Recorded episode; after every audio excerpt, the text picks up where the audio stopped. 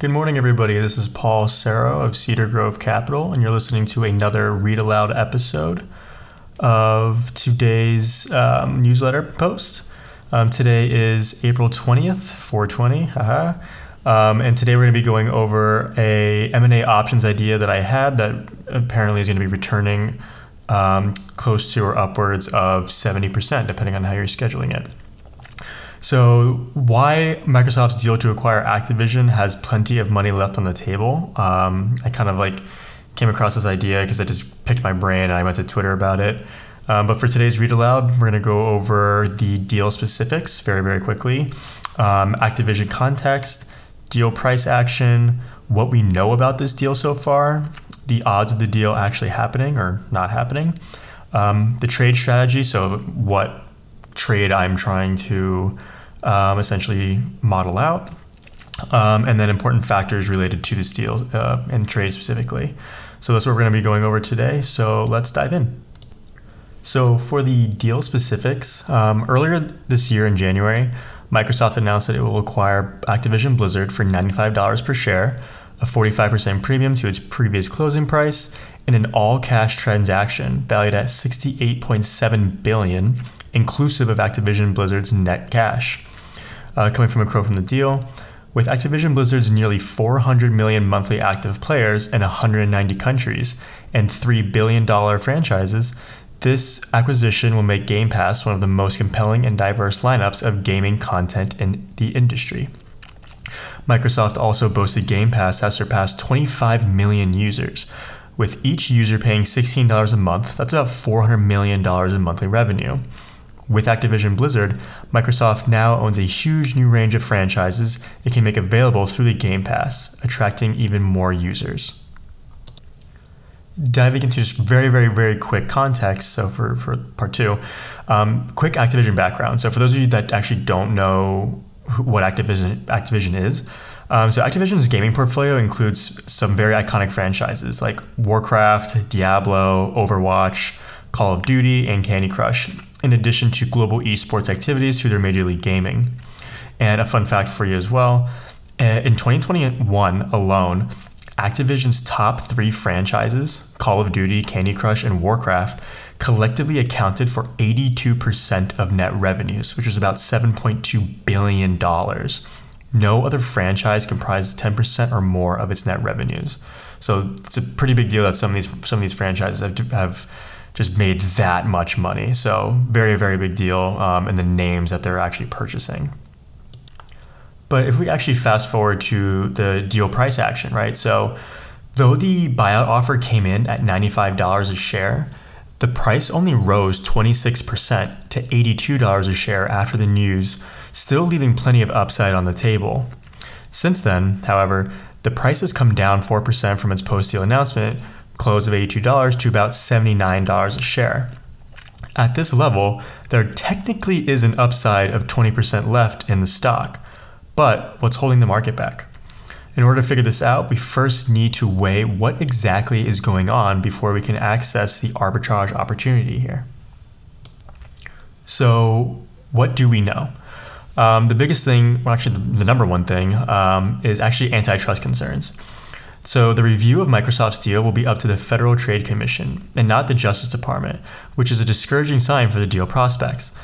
That's because the FTC, under Lina Khan, uh, previously a vocal critic of big tech, has acknowledged taking an aggressive stance against deal making. In recent years, the FTC and DOJ have come to agreements about dividing responsibilities to review antitrust concerns over major deals, and the FTC has blo- uh, actually sued to block two big ones so far. Um, one of them was NVIDIA's deal to buy ARM, and Lockheed Martin's proposed purchase of Aerojet Rocketdyne Holdings. Microsoft has a large, Microsoft actually, and just in general, has largely escaped the recent push to clamp down on tech giants like Amazon, Alphabet, and Meta until now. The company argues that even after buying Activision, it would still be far smaller in the video games category than Sony or Tencent. And in a sign of its confidence in the deal, Microsoft will pay Activision up to 3 billion in breakup fees if regulators block the transaction. No small sum, and I'll actually talk about that um, a little bit later. Microsoft expects the deal to cl- take up to 18 months to close, but the Biden administration has been steadily increasing its antitrust enforcement efforts with a focus on the tech industry.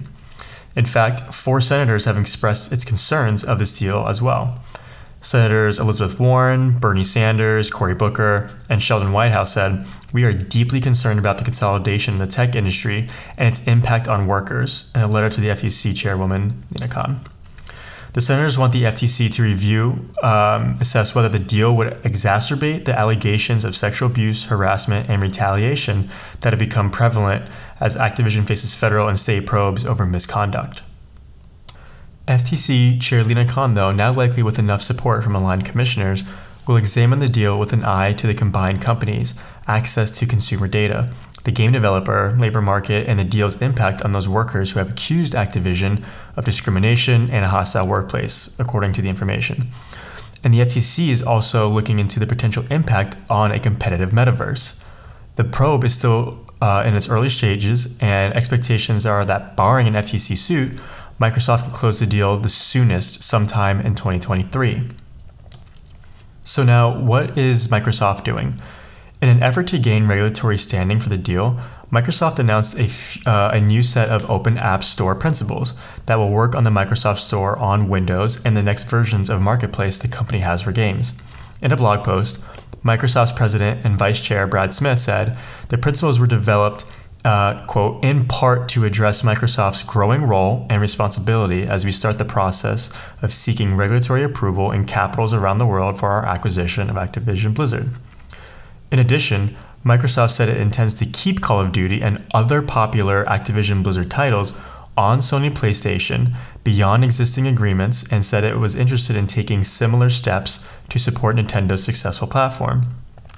As part of the two principles, Microsoft said all developers would have access to its App Store as long as they met, uh, meet reasonable and transparent standards for quality and safety. In addition, Satya Nadella led Microsoft said it would not require, repeat that, not require developers to use its payment system to process in app payments, in stark contrast to what Apple has done with its own App Store. Microsoft also explained that it would not prevent, again repeating that, not prevent developers from communicating directly with, with customers via their apps for what it coined legitimate business purposes, such as pricing terms pro- and product or service offerings. So, a quick recap. Um, so, the concerns against the deal are one, too much consolidation in the gaming industry, two, Microsoft to make Activision's portfolio exclusive to Xbox, and three, the company culture, sexual harassment, um, and abuse, uh, retaliation, etc. So Microsoft responds to the concerns. So one, they actually will allow the titles to be played on other consoles. Two, they will not restrict developers to o- only use payments on Xbox. Uh, and three, they will not restrict communication between developers and customers. Uh, but also, as, as for the like the sexual abuse, harassment, retaliation, um, that seems more like an Activision thing and not so much a Microsoft thing. And the only reason why I say that is because it's like they're not coming after Microsoft about it. They're coming making they're making sure that the allegations that came from Activision don't kind of just get swept under the rug and just with a new home they continue to to um, continue to happen. Um, but uh, there's, you know, there's not really much that I can weigh in on there. And besides Microsoft saying like, "Hey, we're going to make it better, make it a better place," you know, like like how you how do you quantify that? You really can't. So onto the next part. So what, like, what are the odds of the deal actually happening? So I actually asked Twitter uh, if I thought the deal was going to close or not, and the, and the results suggested, at least on FinTwit, that it expected it to close. And for those listening in, I just did a simple poll on Twitter and about 47% of respondents actually said that yes, they expect the deal to close. Um, while, while no saying uh, 25% of um, respondents saying no, and another 27% saying I just want to see the results. Um, so while I was hoping that you know some would give their reasoning as to why or why not, I only received one reply which has a point, but not really further than that. And it's just a guy saying like 20% deal premium should tell you the answer. So, given where the current price is, a 20% jump since the announcement, and what's left on the table, another 20%, it seems that the market is predicting a 46% chance of the deal closing. This was from a high of 60% immediately after the deal was announced. To figure out the implied odds of the deal getting done, arbiter, arbiters uh, take the stock of a uh, gain of about $13.64, um, the current price from the, uh, the price pre announcement, and divide that into the total potential advance of 29.61 a share, measured from the January 14th close if the deal gets completed. But why, why the skepticism?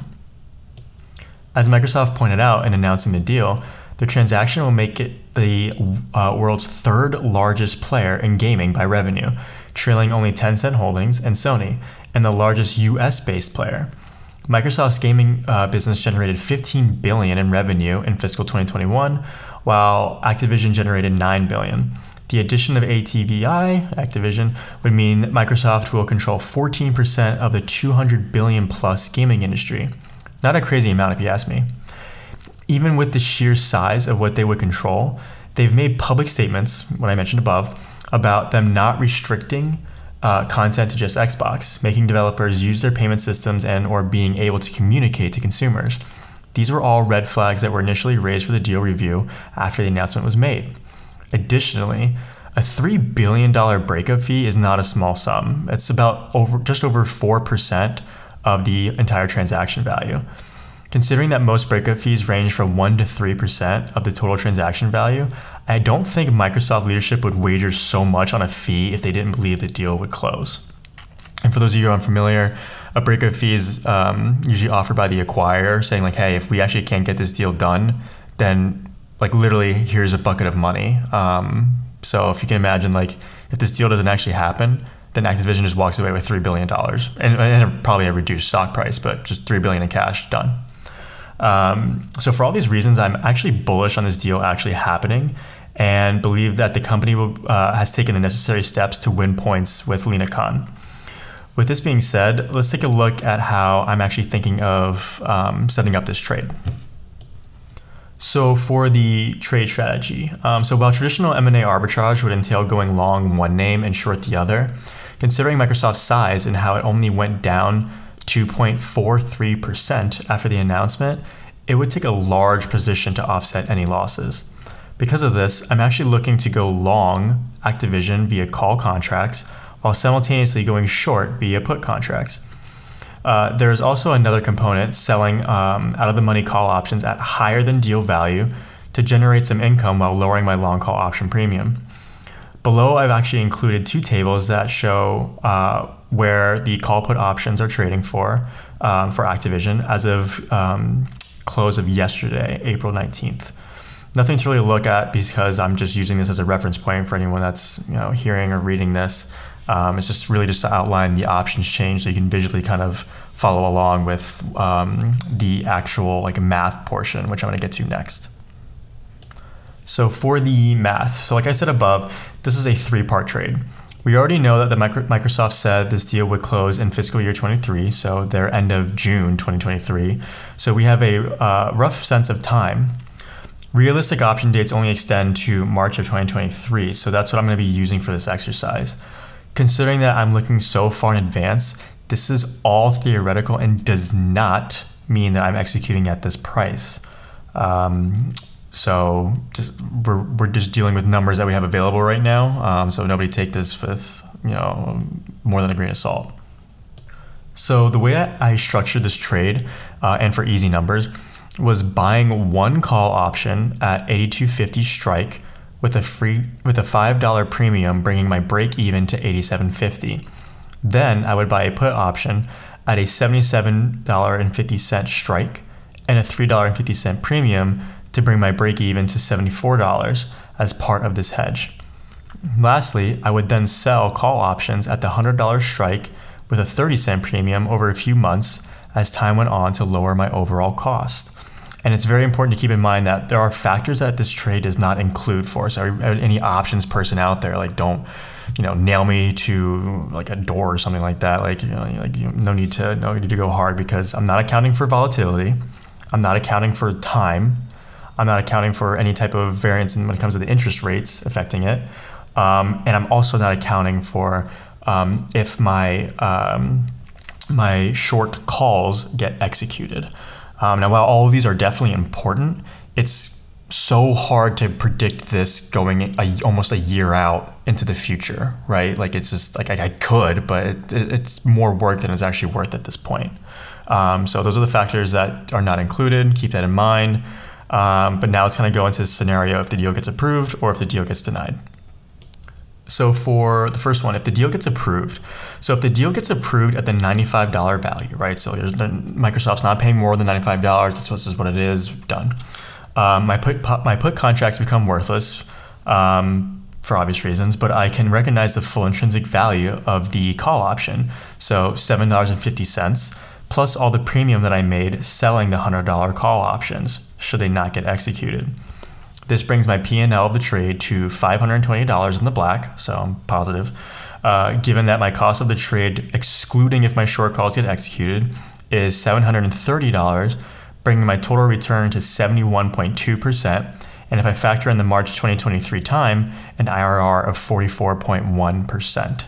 And again, these are just easy numbers for contract sakes, right? Like I'm just doing like one um, call option, one put contract, and then selling a few um, call options as well. So these are just easy numbers, but it's just to give you a sense here of you know the uh, what the easy math is.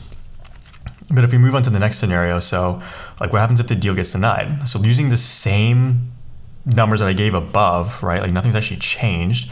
Um, so if the deal doesn't happen, since I'm since I'm actually thinking that this will happen, so my hedge is that if it doesn't happen. So if it gets denied, I believe that the stock price will quickly retrace back to where it was trading before the announcement, if not more, which is about the 650, uh, 65.50 range. Because of this price drop, my long call contracts uh, become worthless, but I can still keep the premiums I made on the short call contracts. Additionally, the now in the money put contracts I believe would be worth about 850 in intrinsic value. This brings my P&L of the trade to $470 in the black. Given that my cost of the trade, excluding if my short calls get executed, is $730, bringing my total return to 64.4%. And if I factor in a March 2023 time, an IRR of 13.5%.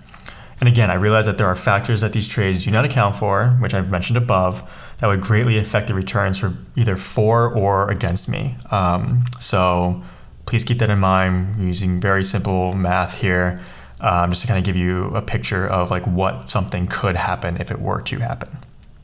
So aside from the actual factors that I didn't account for within the trade, there actually are factors that uh, need to be accounted for just from the overall deal.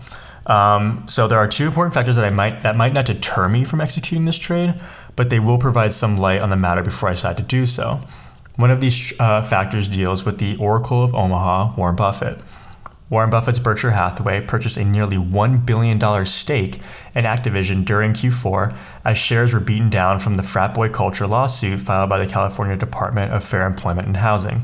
The stock fell to a low um, of $56 before Microsoft announced its intent to uh, intent in mid-January to acquire the game developer for $95 a share. At Activision's closing share price of about $79, um, Berkshire's stake would be worth almost 1.1 billion, a solid profit. But who knows if the conglomerate is still holding the position? Considering Warren likes to do M&A arbitrage trades only after a deal is announced, I'm going to be paying very close attention to his quarterly letter um, soon to see if he is indeed writing out the buyout offer. The other factor deals with SOC Investment Group, who in a written letter advocated for shareholders to vote no for the deal, saying, quote, this transaction fails to properly value Activision and its future earnings potential, in significant part because it ignores the role that the sexual harassment crisis and the Activision board's incompetent handling of it has played in the delaying product releases and depressing the share price. It also said it's skeptical that any transaction with Microsoft or a similar acquirer would be viable, given the shift in the climate of antitrust enforcement, as well as evident sources of potential harms to competition stemming from the merger. The vote is due April 28th, so we'll see if A, they vote no, which leads to an obvious no on the deal, or B, they still vote yes, and then the only thing stopping them is the FTC. Both of these factors are what I will be watching out for in the coming weeks. So, with that being said, guys, that was the basis of my trade idea. Um, hope you enjoyed it. If you have any questions or comments, please um, write them in the the little feedback thing below. Um, be sure to um, subscribe to the newsletter so that you can get these um, updates when they come out, like hot off the press, uh, and never miss a, never miss one. But thank you again, guys. This is Paul Serro. Until next time, I will be seeing you. Oh, and then also full disclosure. Sorry, um, we like me, myself, and Cedar Grove Capital do not have any position whatsoever um, in Activision or Microsoft. So I wrote this article myself. Uh, it expresses my own opinions. I'm not receiving any compensation for it. I have no business relationship with any company whose stock is mentioned in this article. This article is not meant to be taken as investment advice, and you should do your own diligence prior to taking any action. Thanks again, guys. See you next time.